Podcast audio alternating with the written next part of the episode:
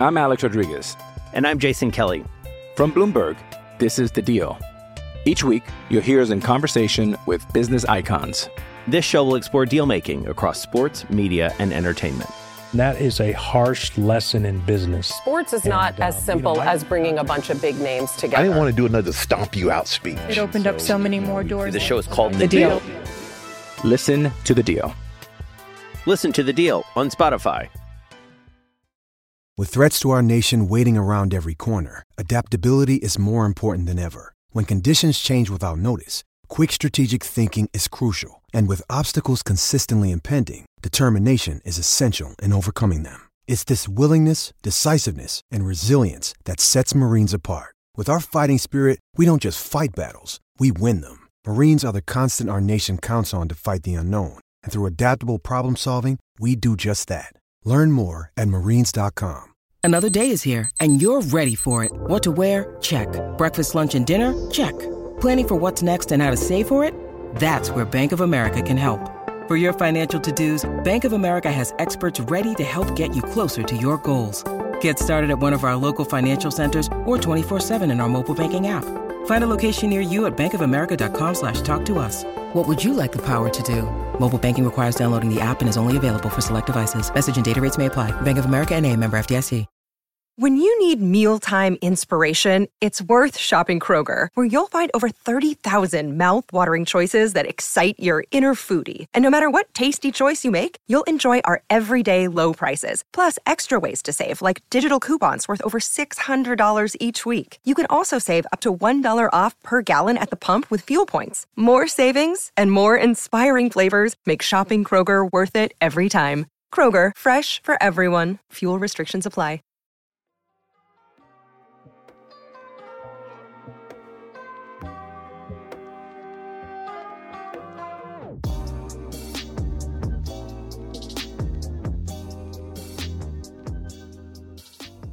All right, everybody, welcome to the Barca Blaugranas podcast. We are joined by Kevin Williams again. Kevin, how are we doing today?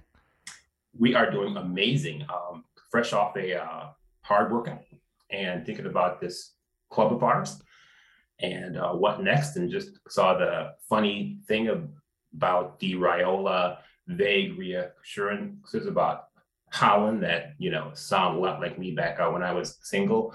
Um, yeah, we could probably maybe on Thursday. Yeah, darling. Okay, sound like a date then. Yeah, I uh, uh, I, I wasn't planning on talking about any Erling Haaland news because at this point I, I don't consider it news in relation to. Barcelona. It's just uh, it's wishful thinking. But hey, we don't need Erling Haaland. We have uh, Aubameyang now. Um, let's talk about the January transfer window before we get into the. We actually have a fun result to talk about today, which is a nice change of pace for this podcast. Um, but let's talk about the transfer window because I want to hear your thoughts on it. What did you think about them choosing to prioritize the attack with Aubameyang and Traore and Ferran Torres versus any defensive strategy? I didn't like it, still don't.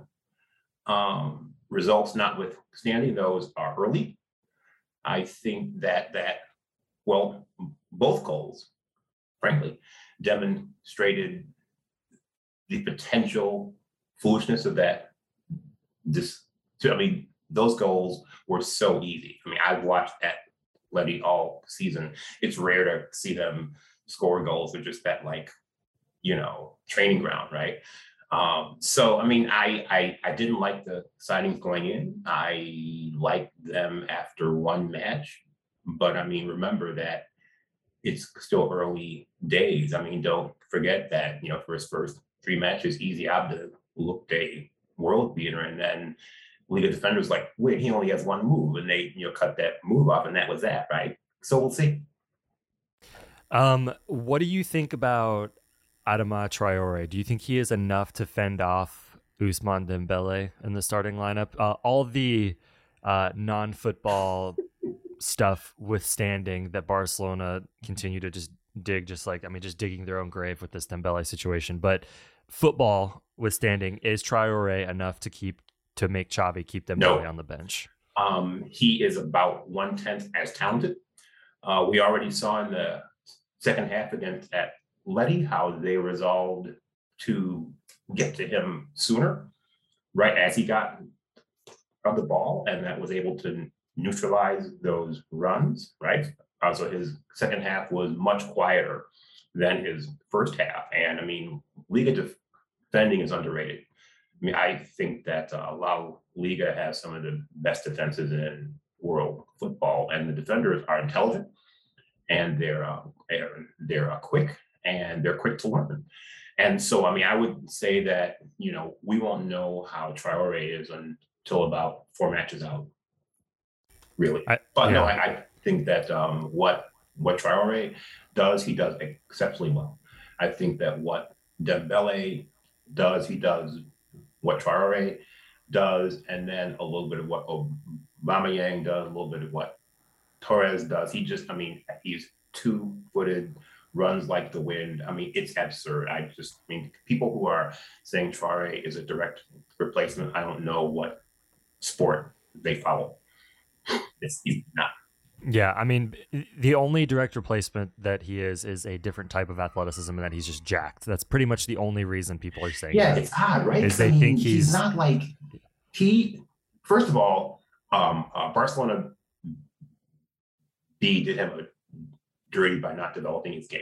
Right, he did that one thing really well, and it worked for them. They thought, great, just uh, keep doing that, son. You're awesome. And they didn't help him develop. And so when he went to the first team, it was like, hey, look, he just does one thing. Let's just shut that down. He left. Nuno helped him develop hugely. And now he's back in Barcelona, but he's he's a bit more well-rounded, but still basically has that one tool in his toolbox.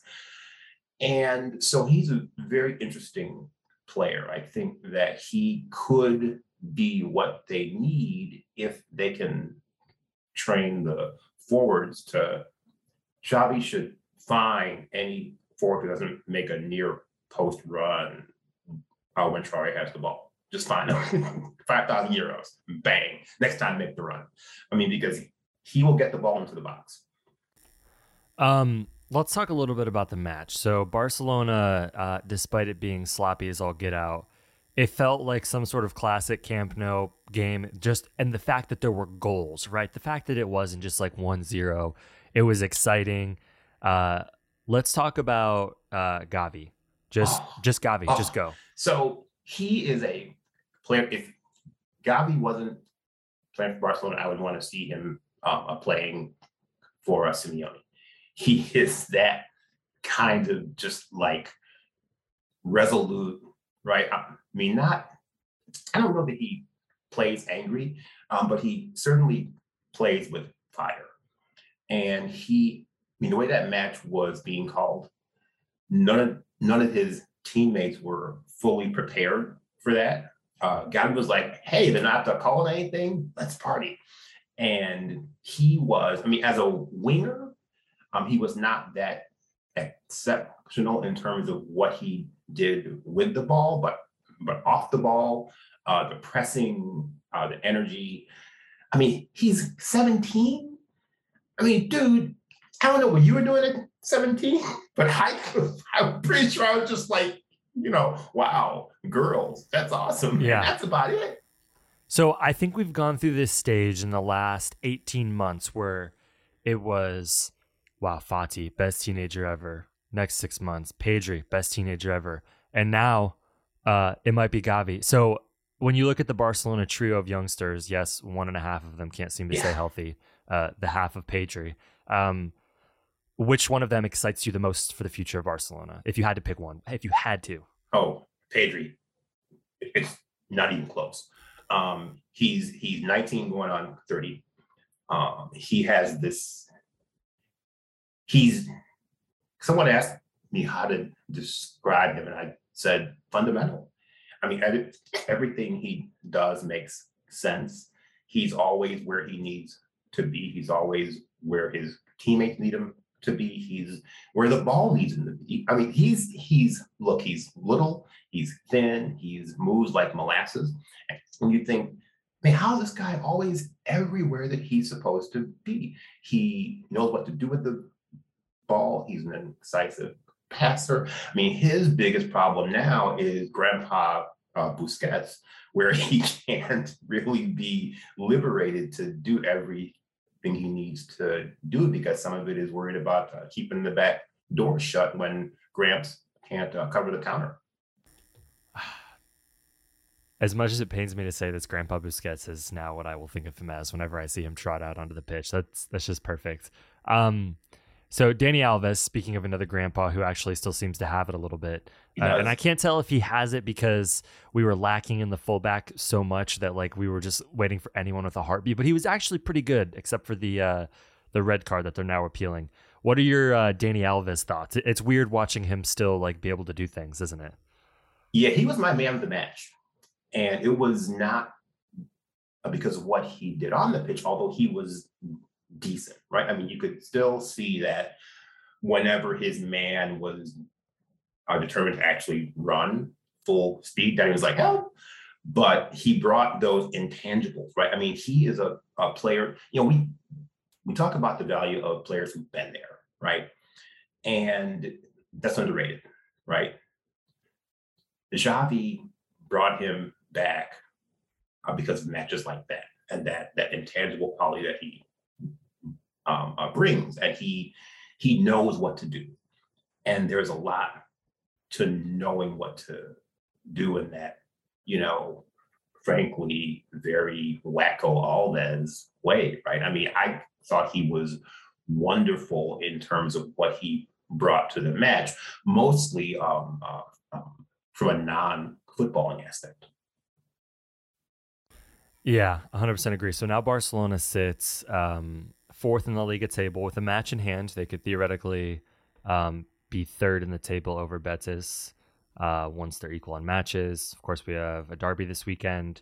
Uh, what is the thing you will be looking for as Barcelona head into the Espanyol match this weekend? Um, their ability to be able to finish a match. Mm-hmm. They in the second half. I mean, I, I, I appreciate that you said they were kind of sloppy against that like I didn't think they uh, played very well. I thought they played effectively at key moments. And but when Simeone made that lineup and second half formation change, I mean Barca was uh, hanging off for dear life. And um, so I think they still can't finish matches.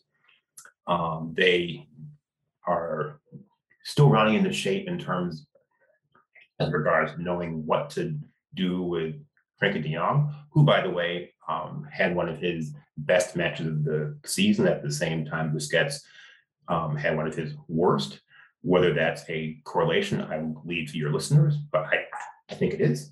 Uh, because the faster things move, the better De Jong is, and the faster things move, the worse Busquets is. So, I mean, I would be looking for them to gel um, finish matches and figure out what exactly to do with Frenkie De Jong. Yeah, and I, I know this match is uh, a week away, but how do you how do you envision Barcelona matching up with Napoli? Not very well. um, yeah, I think that. Um, I mean, the flanks are going to be a perpetual worry, right? Because I mean, don't forget they left Alves off of the Europa League list. So your fullbacks are Jordi Alba, who in big matches has all the backbone of a lower in uh, vertebrate. And then on the right, you've got Dest and wait, huh, what? Mingueza. Uh, I just, I mean, I don't, you know, if if Napoli don't load up their attacks on the flanks, they're insane. And then once you get to the flanks, you'll have a, let's say you've got Garcia and then Araujo, right? Uh, you've got one half defenders there, right? I mean, you've got one who can shape a lovely ball, but is not that good at defending. So, I mean, match control is going to be huge for Barcelona. I mean, if they can work at like 70% uh, possession, they'll have a chance. I'm Alex Rodriguez. And I'm Jason Kelly. From Bloomberg, this is The Deal. Each week, you'll hear us in conversation with business icons. This show will explore deal making across sports, media, and entertainment. That is a harsh lesson in business. Sports is not And, as simple you know, I- as bringing a bunch of big names together. I didn't want to do another stomp you out speech. It opened up so many more doors. The show is called The Deal. Listen to the deal. Listen to the deal on Spotify. Um, I know we talked about Traore already. Uh, I want to hear your thoughts on Ferran Torres. He's still not match fit. I mean, don't forget he came to us slightly gimpy, and he's just now gotten back to you know training full speed and playing matches. I love what, how he uses space. Uh, he is a very intelligent uh, player in that regard. It seems like he pops up in places where he's able to get shots off. But if you watch his movement, he is really a adept at reading defenders and finding slots, sort of like uh, Luis Suarez used to be, right? I mean, can he score enough goals? I don't know yet. He certainly has a good shot. Um, I think he was overpriced at what what the club paid especially considering that City then went around and spent two thirds less for a player who's going to end up being better in two or three years. Uh, so they sort of saw Barcelona coming there, as most uh, clubs usually do it comes to transfers.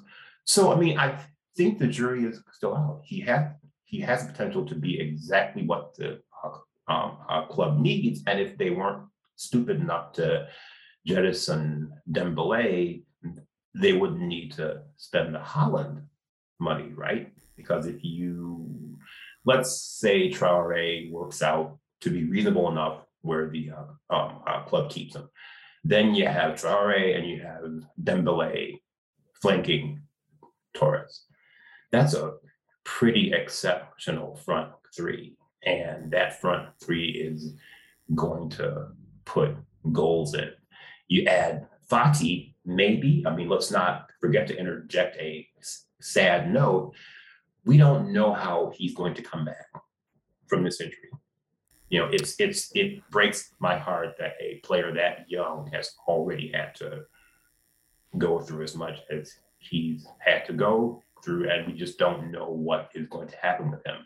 But if he comes back anything like he left, I mean, that attack would have been set for the next decade.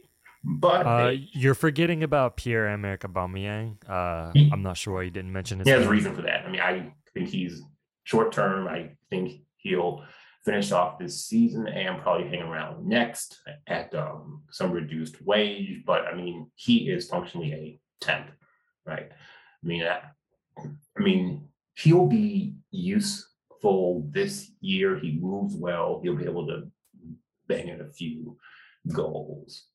But I think that what'll be interesting for me is whether Xavi will one match try him and Torres. Uh, that'll be fun. So yeah, I, think that Torres is really promising. Uh, he was overpriced, but that was the reality of what the club had to do, and we'll see. Um, let me ask you a question. Does it say more about Barcelona or Philippe Coutinho that anytime he's at a club not Barcelona, whether it's Bayern Munich, Liverpool, or Aston Villa now, that he's excellent, and as soon as he's at Barcelona, he's horrible? Who does that say more about? Um, both. I think that so much of athletics is mental. When uh, um, um, Coutinho went to Villa and you know started rocking the world, I joked on Twitter, "It's amazing what leaving a toxic work environment can uh, do for a worker, right?" And people were like, "Right, rock, rock, rock, rock, rock." But the reality is, I mean, Barcelona is a toxic work environment. It truly is. I mean, the fan base, uh, the entorno, the media outlets, it is a toxic work environment. And if you are a confidence-based player, I mean, how the hell are you going to work in that kind of environment? And so you go to Villa, yay, we love you, welcome, right? And he responds. You know, I mean, you can kick a mule all you want, but sometimes it's just not not going to pull that card. And this is why I, as a fan of watching Ousmane Dembele play, want him to leave Barcelona. As much as I would love to watch him succeed at Barcelona for the next ten years, I want to watch him succeed somewhere. Yes. And I just, I just don't think that's going to happen at the club at this point. And so, I'm excited for his version of going to an Aston Villa or whatever that looks like to see him probably succeed. And we're going to be like, wow, why couldn't this have happened to Barcelona? And then we're going to remember this happens to a lot of players at Barcelona. It absolutely does. I mean, it happened to Gomes. It has happened to uh, Griezmann. And some of it is, I mean, people always say, oh, we're a hard club to play for. It doesn't have to be that way. I mean, we don't have to beat people up. I mean, the shame about Dembele is he finally got a manager who believed him. He finally got a manager who was finally going to use him in the way that he should have been being used all along, right? Rather than, hey, stand on the wing and like be smart, smart with the ball and you know, play like some must see a kid named Jordi. That's not his game.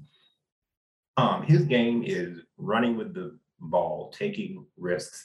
Yeah, he's gonna lose balls, duh. And so Xavi to finally have committed to that and then to have the you know club with its behavior blow everything up. I mean, yeah, let's not kid ourselves. Dembele and his his agent messed up. They overplayed uh, their hand. But for the club to you know do all that stuff, I'm gonna send you to the stands. I'm gonna uh, you know, you on a rocket and send you to Mars. It's like, it's like, come on, right? I mean, there's a way, you know, with PSG and their crown jewel, right? I mean, he's leaving, leaving on a Bosman, and they're just like, yeah, business as usual. Every team either has a major uh, player leaving on a free. Uh, Barcelona is the only one that is treating that player as they are treating Dembele. The only one it's wrong. It's yeah. fundamentally wrong. And it's going to come back to bite them with future players' considerations for the club. It just will. Yes, because we should remember that the um, uh, uh, Bosman now is the only realistic way for a player to find a way out of a club and assure that they're going to get a nice salary at the next um, uh, club. Don't forget that. I mean, uh, the list of top players on a, a Bosman this summer is unbelievable. And it's all because clubs aren't letting players move, right? I mean, don't, uh, when, you know, Tagliafico wanted to leave Barcelona, they had the price too high. And so it didn't happen. And the player was angry about it. So, I mean, I think that as more players leave on free transfers, yeah, I mean, the way that uh, the way Dembele has been treated, people will remember that. There's no question about that. That's a shame. Yeah. So, um, as we wrap up, I want to talk to you about Xavi. So, obviously, we're coming off the biggest win of the Xavi era so far. A lot of that was due to Atletico Madrid's sloppiness mm-hmm. as much as it was. Yes, Barcelona did take advantage of opportunities. Like, I'm not going to discredit them for that. But I'm also not going to act like they just won the Champions League. But it vaulted them into the top four, which I think all of us, that's the only thing we want this year, is we want a top four finish. Um, what have been your impressions of the Xavi era thus far? As hard as it is to get an impression, given the fact that he doesn't have his, you know, his full suite of players in there and all that stuff. Um, learning on the job. He is weak in match management. Um, many of his subs don't make a lot of sense. Like when when Xavi makes a sub and you think, why is he doing that? And then the sub comes on and you finish with, yeah, I don't see why he did that. I mean, I think that you know one of the things that Valverde really excelled at was match management, right? Making changes that made the team better.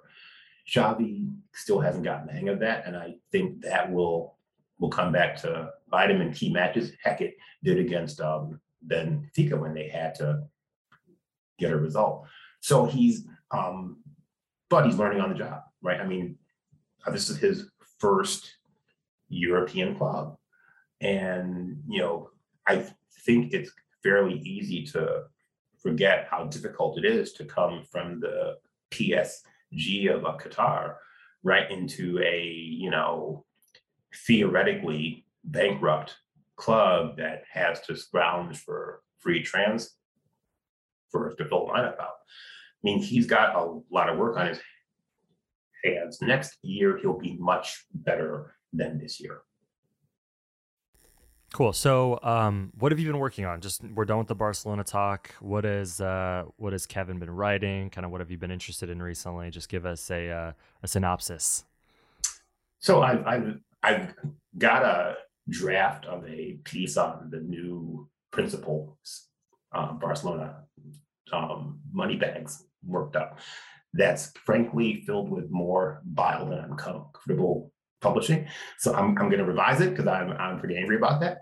Um, and been working on a, you know, big life shift and moving to Portugal and, you know, just lifting, riding, training, loving my day job, having a great time.